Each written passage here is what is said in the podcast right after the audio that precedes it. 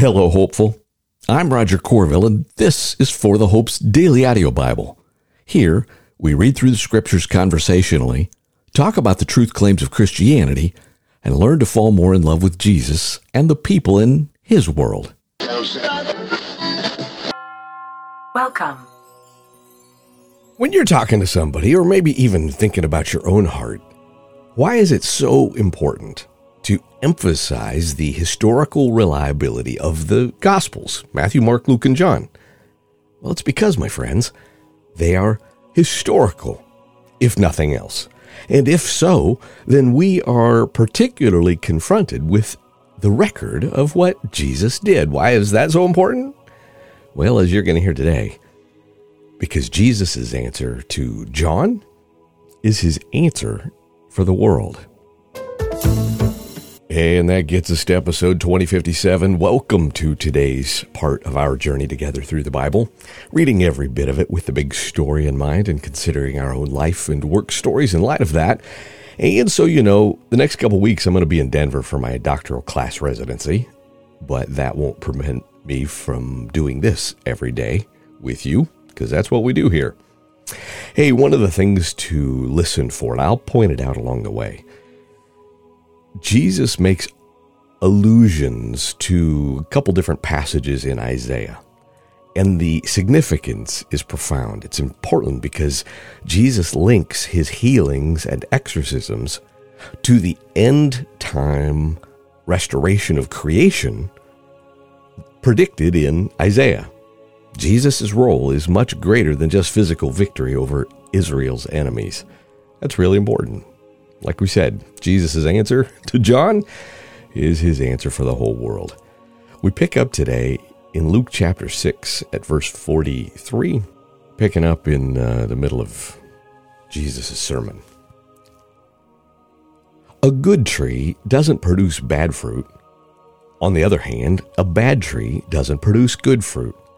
For each tree is known by its fruit. Figs aren't gathered from thorn bushes, or grapes picked from a bramble bush. A good person produces good out of the good stored up in his heart. An evil person produces evil out of the evil stored up in his heart, for his mouth speaks from the overflow of the heart. Why do you call me Lord, Lord? But you don't do the things I say. I will show you what someone is like when he comes to me, hears my words, and acts on them. He's like a man building a house who dug deep and laid the foundation on the rock. When the floods came, the river crashed against that house and couldn't shake it because it was well built. But the one who hears and does not act is like a man who built a house on the ground without a foundation. The river crashed against it, and immediately it collapsed, and the destruction of that house was great. When he had concluded saying all this to the people who were listening, he entered Capernaum. A centurion's servant, who was highly valued by him, was sick and about to die. When the centurion heard about Jesus, he sent some Jewish elders to him, requesting him to come and save the life of his servant. When they reached Jesus, they pleaded with him earnestly, saying, He is worthy for you to grant this, because he loves our nation and has built us a synagogue. Jesus went with them, and when he was not far from the house, the centurion sent friends to tell him, Lord, don't trouble yourself, since I am not worthy to have you come under my roof. That is why I didn't even consider myself worthy to come to you. But say the word, and my servant will be healed. For I too am a man placed under authority, having soldiers under my command. I say to this one, Go, and he goes, uh, to another, Come, and he comes, and to my servant I say, Do this, and he does it. Jesus heard this and was amazed at him. And turning to the crowd following him, he said, I tell you, I have not found so great a faith even in Israel. When those who had been sent returned to the house, they found the servant in good health. Afterward, he was on his way to a town called Nain. His disciples and a large crowd were traveling with him, and just as he neared the gate of the town, a dead man was being carried out. He was his mother's only son, and she was a widow. A large crowd from the town was also with her, and when the Lord saw her, he had compassion on her and said, Don't weep. And then he came up and touched the open coffin. And the pallbearers stopped, and he said, Young man, I tell you, get up.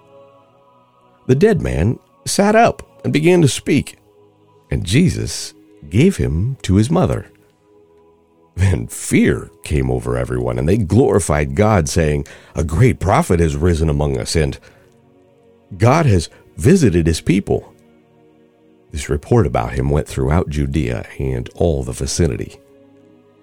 Pause. This next section is the section about John the Baptist, so keep an ear out for the stuff about people receiving their sight, etc. There are allusions, meaning references to a couple different important places in Isaiah, like we mentioned. Here we go. Then John's disciples told him about all these things. So John summoned two of his disciples and sent them to the Lord, asking, Are you the one who is to come, or should we expect someone else? When the men reached him, they said, John the Baptist sent us to ask you, Are you the one who is to come, or should we expect someone else? Pause. My friends, listen to how he answers. At that time, Jesus healed many people of diseases, afflictions, and evil spirits, and he granted sight to many people, and he replied to them Go and report to John what you have seen and heard. The blind receive their sight, the lame walk, those with leprosy are cleansed, the deaf hear, and the dead are raised, and the poor are told the good news. And blessed is the one who isn't offended by me. After John's messengers left, he began to speak to the crowds about John. What did you go out into the wilderness to see? A reed swaying in the wind? What then did you go out to see? A man dressed in soft clothes? See, those who are splendidly dressed and live in luxury are in royal palaces. What then did you go out to see? A prophet? Yes, I tell you, and more than a prophet. This is the one about whom it is written See, I am sending my messenger ahead of you. He will prepare your way before you. I tell you, among those born of women, no one is greater than John, but the least in the kingdom of God is greater than he. And when all the people, including the tax collectors, heard this, they acknowledged God's way of righteousness because they had been baptized with John's baptism. But since the Pharisees and the experts in the law had not been baptized by him, they rejected the plan of God for themselves. Jesus continues To what then should I compare the people of this generation, and what are they like? They are like children sitting in the marketplace and calling to each other. We played a flute for you, but you didn't dance. We sang a lament, but you didn't weep. For John the Baptist did not come eating bread or drinking wine, and, and you say, He has a demon. The Son of Man has come eating and drinking, and you say, Look, a glutton and a drunkard, a friend of tax collectors and sinners. Yet wisdom, wisdom is vindicated by all her children. And that gets us up through chapter 7, verse 35. My friends, Jesus links his healings and exorcisms to the end time restoration of, cre- of creation that Isaiah predicted. And why? Because it's to reverse the results of a fallen creation and to restore it to a right relationship with God. It is to accomplish the ultimate defeat of humanity's greatest enemies, right? Satan, sin, and death. And his answer to John is his answer to the whole world. He could have just said, "Yeah, that I'm I'm the dude." No, he said, Look at the things that I do that Isaiah predicted long ago. Oh, yeah, not just the dude, the dude. Turning to our Old Testament segment today, we wrap up the book of Esther. Remember, the probably useful to remember that the Jews, even today, still have enemies plotting their downfall. A theme for us recently has been God often fulfills his redemptive purposes through divine providence, working through ordinary events and ordinary people. That's important to remember because that's a lot more frequent than Jesus and miraculous healings.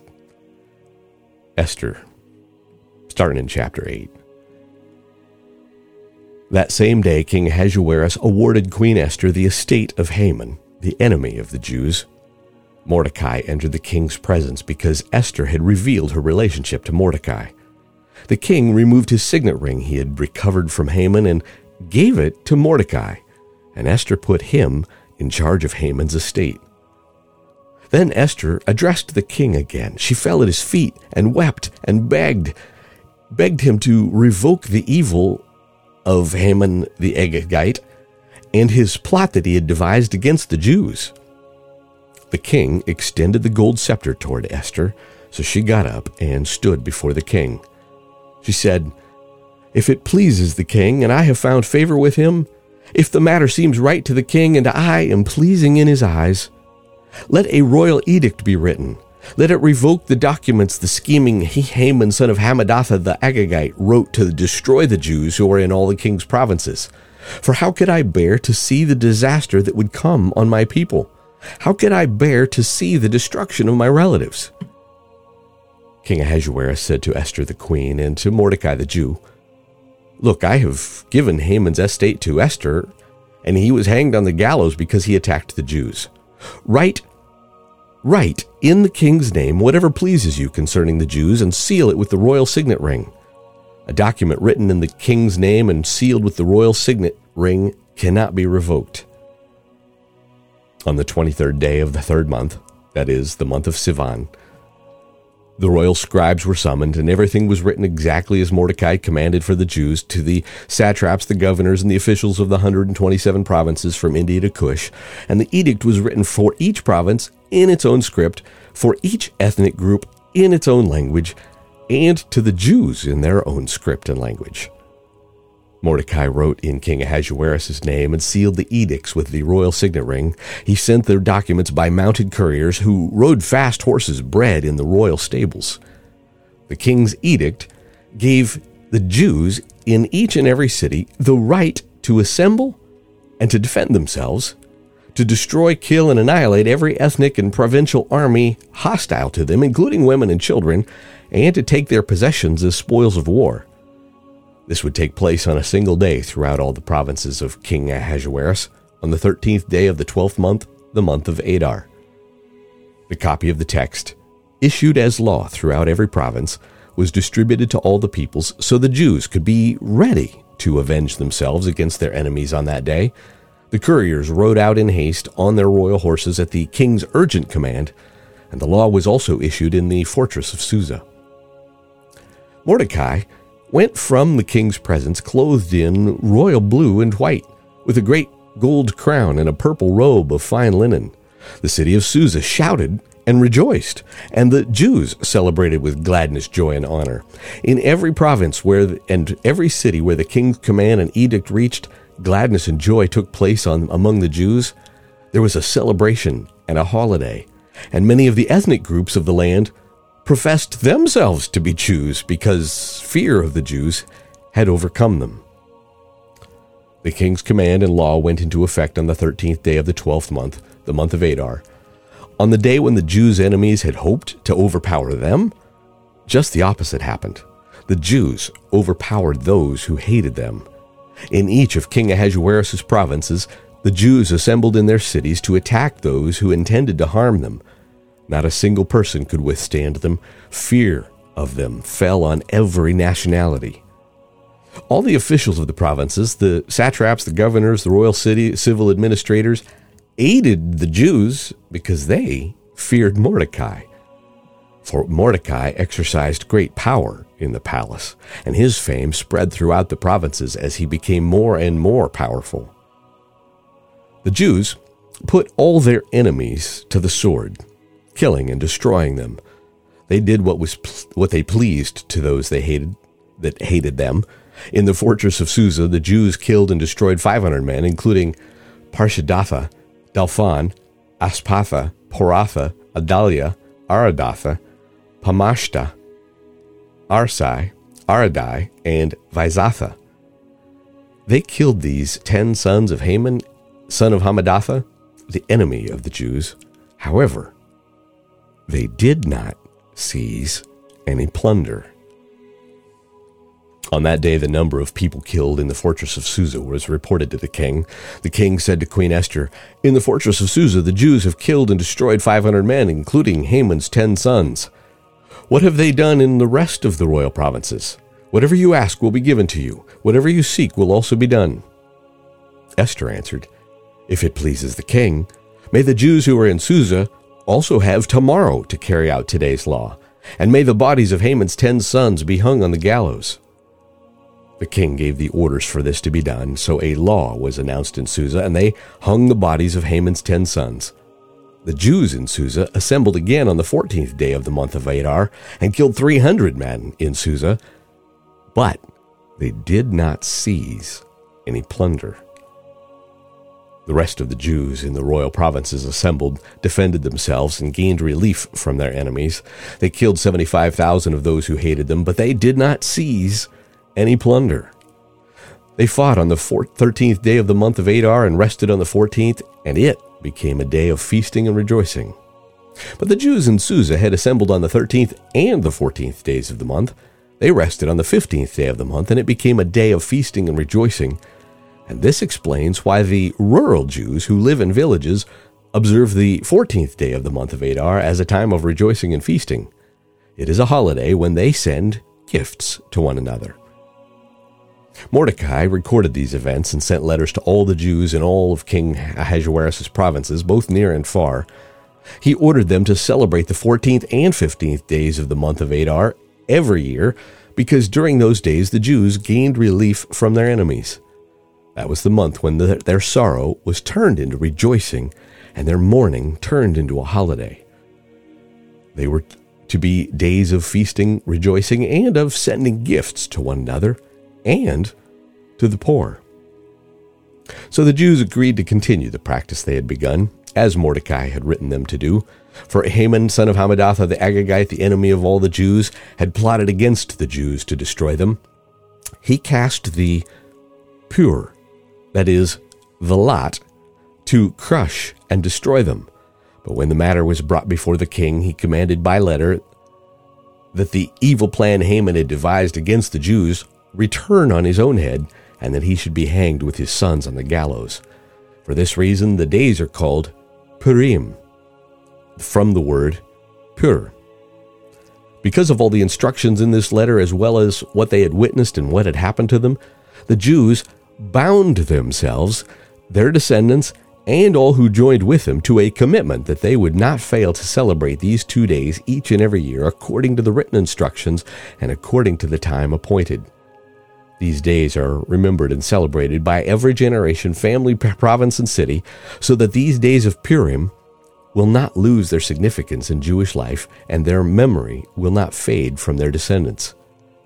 Queen Esther, daughter of Abihail, along with Mordecai the Jew, wrote this second letter with full authority to confirm the letter about Purim.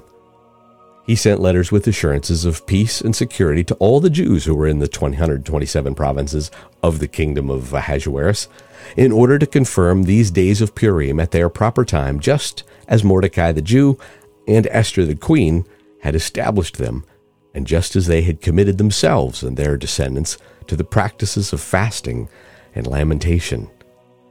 So Esther's command confirmed these customs of Purim, which were then written into the record. King Ahasuerus imposed a tax throughout the land, even to the farthest shores.